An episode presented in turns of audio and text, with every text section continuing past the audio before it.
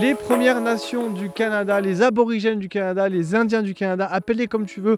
Aujourd'hui, je vais te présenter euh, mon premier contact avec eux, l'expérience, ce qu'il s'est passé et le plus important, la leçon que j'ai pu en retirer. Si c'est la première fois que tu écoutes ce podcast ou que tu regardes le podcast sur YouTube, bienvenue sur Un Français à l'étranger. Je suis un Français qui est parti il y a six mois s'installer au Canada en Ontario. Ma femme est canadienne et on a décidé de rétablir tout notre cocon familial, euh, rétablir le, côté business, etc. et de euh, vivre cette expérience-là avec notre fils. Donc l'idée du podcast Un Français à l'étranger, c'est de partir de ces expériences-là et des extrapoler pour pouvoir t'aider dans la vie de tous les jours et dans ta vie euh, de voyageur. À chaque épisode, évidemment que je vais te présenter un créateur ou une personne qui est en lien avec le sujet et que tu pourras contacter au travers de tous les liens que je te mettre directement en description. N'hésite vraiment pas à les contacter parce que ce sont des personnes en or et ils vont vraiment pouvoir t'aider. Si tu es sur YouTube et si tu es sur le podcast même, n'hésite pas à mettre ton petit like, ta petite étoile, euh, etc. pour pouvoir euh, bien ranker euh, un Français à l'étranger. N'hésite pas à poser tes questions aussi, il me semble, juste sur YouTube, parce que sur les podcasts, tu ne peux pas. Mais va sur YouTube ou rejoins-moi sur Instagram même pour poser tes questions ou me dire même ce que tu penses du format et ce que tu aimerais bien voir dans un Français à l'étranger. Donc pour attaquer le sujet d'aujourd'hui, euh, du coup, qui est les Premières Nations du Canada, je vais te présenter un petit peu le contexte. En mai 2022, on a décidé du coup de bouger de France vers le Canada. Dans cette situation-là, on s'est dit pour avoir un maximum de stabilité, on va aller chez les beaux-parents et on va rester un maximum de temps pour pouvoir un petit peu tâter le terrain au niveau ben, euh, du marché euh, de la location de maison, au niveau de l'achat de la voiture, au niveau du transfert de l'argent euh, de la France vers le Canada, etc. etc. L'idée, c'était d'avoir un maximum de stabilité. Forcément que ce qu'on te raconte euh, de l'histoire avec les beaux-parents, ben, c'est une, réalité.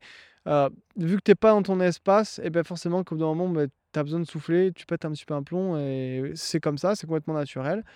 Donc dans cette situation-là, je me suis retrouvé à prendre la voiture et à partir, à aller voir un petit peu ce qui se passait à une heure et demie de route de là où on est, au nord de One Sound. Si tu sais pas où c'est One Sound, je te mets un lien dans tous les cas à Google Maps pour que tu vois où est-ce que j'habite. Donc je vais à une heure et demie au nord de One Sound. Ça s'appelle Cape Crocker. Cape Crocker. Et donc je vais là-bas, je ne sais pas du tout à quoi m'attendre. Je suis le GPS. Au bout d'une heure et demie de route, j'arrive devant un énorme panneau que tu vois si tu es sur YouTube maintenant parce que j'ai pris des rushs avec mon, avec mon téléphone. Donc j'atterris devant un énorme panneau et c'est même pas écrit en anglais. C'est un dialecte que je ne connais pas. Et je me dis, bon, c'est pas grave, je continue et je pars à la découverte. Donc c'est ce que je fais. Je continue et j'arrive euh, du coup dans cette euh, réserve. Je dis réserve parce que pour te situer un petit peu euh, toute l'histoire du Canada en bref et avec, avec les connaissances que j'ai, je te mets des liens en dessous si tu veux aller un petit peu plus loin. Mais en bref, les Premières Nations du Canada, elles ont toujours été au Canada, dans le Canada, et les Français sont arrivés. Les Français sont arrivés, euh, du coup, bah, tu sais, pour euh, tout ce qui est euh, marché de peau, de bêtes, etc., etc. Et donc forcément que ça avait créé un petit peu de tension entre les Français et les Premières Nations. Mais au bout d'un moment, ils ont réussi à s'entendre. Ça, c'était dans les années 1850, il me semble. ils ont réussi à s'entendre et ils ont même réussi à avoir des traités de paix pendant plus de 60 ans. 60 ans après, les Anglais sont arrivés et euh, bah, forcément qu'ils ont recréé encore des tensions euh, parce que bah, des guerres de territoire, euh, conflits d'intérêts, etc., etc. Qui, a fait que, bah, un moment donné, il a fallu essayer de savoir bah, comment est-ce qu'on s'arrange au niveau du territoire, quel est ton territoire, comment est-ce qu'on peut vivre tous ensemble. Et ce qui se passe avec les Premières Nations, c'est qu'en fait, ils ont leur zone où bah, ils peuvent s'installer et, être et être entre eux, globalement. Alors, c'est un, une réserve ou un parc, mais c'est un bon morceau de terre. Hein. Mais voilà, ils sont, ils sont vraiment à certains endroits. Et les, les Canadiens blancs, de ce que je sais pour l'instant, ne vont pas trop dans ces endroits-là. Alors je ne sais pas si c'est parce que bah, peut y avoir des tensions, est-ce qu'il y a vraiment des, des différends entre eux enfin entre les, différents peuples, je ne sais pas vraiment, mais je sais qu'ils n'y vont pas forcément. Ils savent où c'est, mais ils n'y vont pas forcément. Donc c'est là où c'est encore plus intéressant, parce que du coup, moi j'y suis allé et il y en a, ils, ils sont jamais allés. Et quand je te dis que il y en a qui sont jamais allés. Mon, beau-père qui a quasi 60 ans, il n'est jamais allé à Cap Rocker. Il sait que c'est là, mais il n'est jamais allé là-bas. Il n'a jamais rencontré forcément des gens qui sont là-bas. Donc voilà un petit peu où je me situe. Et maintenant, je suis en train d'apprendre justement que bah, essayent de rendre euh, la communication un petit peu plus fluide au travers de la vidéo, au travers euh, de magazines ou autre. Mais voilà, c'est tout est en process, c'est un petit peu long. Donc j'arrive là-bas et euh, je trouve une plage vraiment super belle, vraiment nature peinture, c'est vraiment vraiment super super beau. Et je commence à faire des ricochets tranquillement. Je fais mes petits ricochets et puis je me dis, bon, je vais aller checker, parce que mon fils était dans la voiture. Je me dis, je vais aller voir comment il va. Donc j'arrête de faire des ricochets et je retourne vers la voiture. En retournant vers la voiture, il y avait une autre voiture qui était sur ce pseudo parking qui était arrêtée. Et en fait, il y avait une personne à l'intérieur. Au moment où je vais voir le fils dans ma voiture, cette voiture démarre et vient m'aborder. C'était une, une dame qui était en train de manger son sandwich et qui est une native, donc une, une dame qui est Première Nation. Pour être Première Nation, de ce que je sais, c'est qu'il faut avoir, il me semble, autour des 2% de sang des Premières Nations. C'est-à-dire que tous ceux qui naissent maintenant, si tu as 2% de Première Nation, tu es, tu es Première Nation. Donc tu ne payes pas de taxes. Enfin bref, il y a plein de trucs qui vont avec. mais donc elle, elle était donc une dame qui a du sang de Première Nation.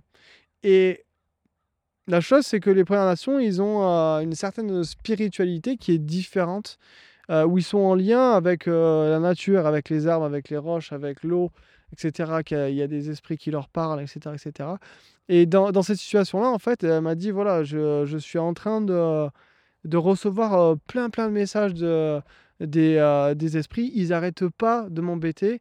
Euh, j'étais en train de manger, mais j'ai dû arrêter parce que euh, c'est vraiment insupportable. Donc il faut vraiment que je te transmette le message qui n'arrête pas de me dire si tu es d'accord. Moi, je lui dis, bah écoute, euh, oui, parce qu'en ce moment, bah, voilà, j'étais en train de prendre plein, plein de décisions, plein de trucs qui allaient pas forcément bien, ça avançait pas comme je voulais, etc. etc. Donc, dans ce contexte-là, je me suis dit, oui, vas-y, je, je t'écoute, pas de souci. Euh, je lui avais pas dit que j'étais dans tout ce, process-là. Mais en gros, elle a, commencé son, message euh, en disant que euh, qu'il fallait pas s'arrêter, qu'elle savait qu'il y avait beaucoup de décisions qui étaient en train de se prendre, euh, mais qu'il fallait les prendre pour retrouver du bonheur. Et que c'est pas forcément des, des décisions qui vont t'apporter du bonheur de suite, mais qui, in fine, vont t'apporter du bonheur. Donc c'est vraiment important de continuer à, suivre ce momentum, ce, mouvement de, décision. Même si c'est difficile, tu verras que euh, le bonheur va arriver euh, après. Et donc c'était vraiment super intéressant parce que je la connaissais vraiment pas du tout. Elle savait pas du tout ce qui se passait dans ma vie. Et moi j'ai trouvé ça vraiment bluffant de, de voir ce qui était en train de se passer sous mes yeux. J'ai même pris une vidéo et je lui ai demandé de répéter les choses pour montrer à ma femme pour qu'elle me croie parce que quelque part c'était un petit peu fou. et voilà un petit peu ce qui s'est passé. Et du coup j'en ai appris plein euh, parce que comme j'étais avec mon fils et que je voulais qu'il se baigne, j'avais pas son maillot de bain, etc. Du coup, je lui ai posé différentes questions, savoir comment ça marche, est-ce qu'il fallait faire la coutume, est-ce qu'il fallait avoir un chef coutumier euh, pour montrer le respect, etc. Est-ce que je peux faire ci, est-ce que je peux faire ça? Euh, Donc, essayer d'en apprendre un maximum sur ben, un peu leur, leur fonctionnement. Et, et, voilà, donc c'était vraiment super intéressant. Et du coup, je me suis dit bah, que j'allais vous en parler parce que tout le monde, je pense, face à cette situation, ne serait pas forcément ouvert. Je, ne dis pas que tu n'es pas ouvert d'esprit, je dis juste que tout le monde ne serait pas forcément ouvert à essayer d'entendre euh, ce genre d'histoire, ce genre de, de des esprits qui te parlent, etc. Tout le monde n'est pas forcément ouvert à ça si tu vois ce que je veux dire. Euh, donc euh, je me suis dit que c'était intéressant comme sujet à aborder par rapport à l'ouverture d'esprit.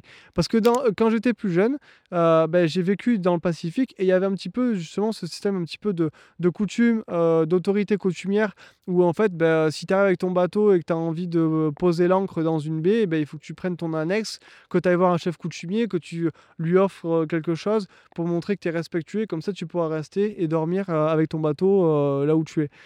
Euh, donc, euh, j'ai eu l'habitude de ça, mais je sais que c'est pas forcément quelque chose qui est compréhensible, qui est facilement compréhensible. Euh, et euh, voilà, ça, ça, prend, ça prend un petit peu d'énergie à comprendre comment ça marche.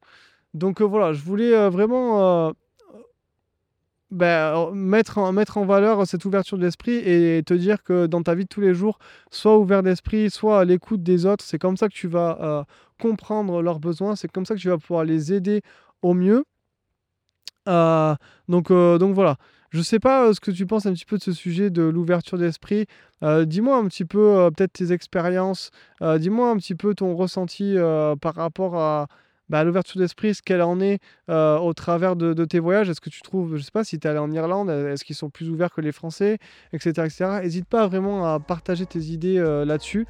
Euh, et du coup, il est temps de te présenter le, français du jour qui, qui pour moi est ultra ouvert.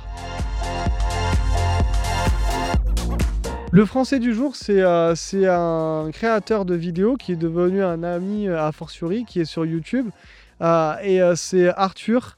Euh, il a une chaîne qui s'appelle Le Fisheye. Et lui, j'ai voulu, je, veux un petit peu le mettre en avant parce que c'est une personne qui est vraiment, vraiment, vraiment cool et qui a une ouverture d'esprit en tant que créateur qui est super intéressante.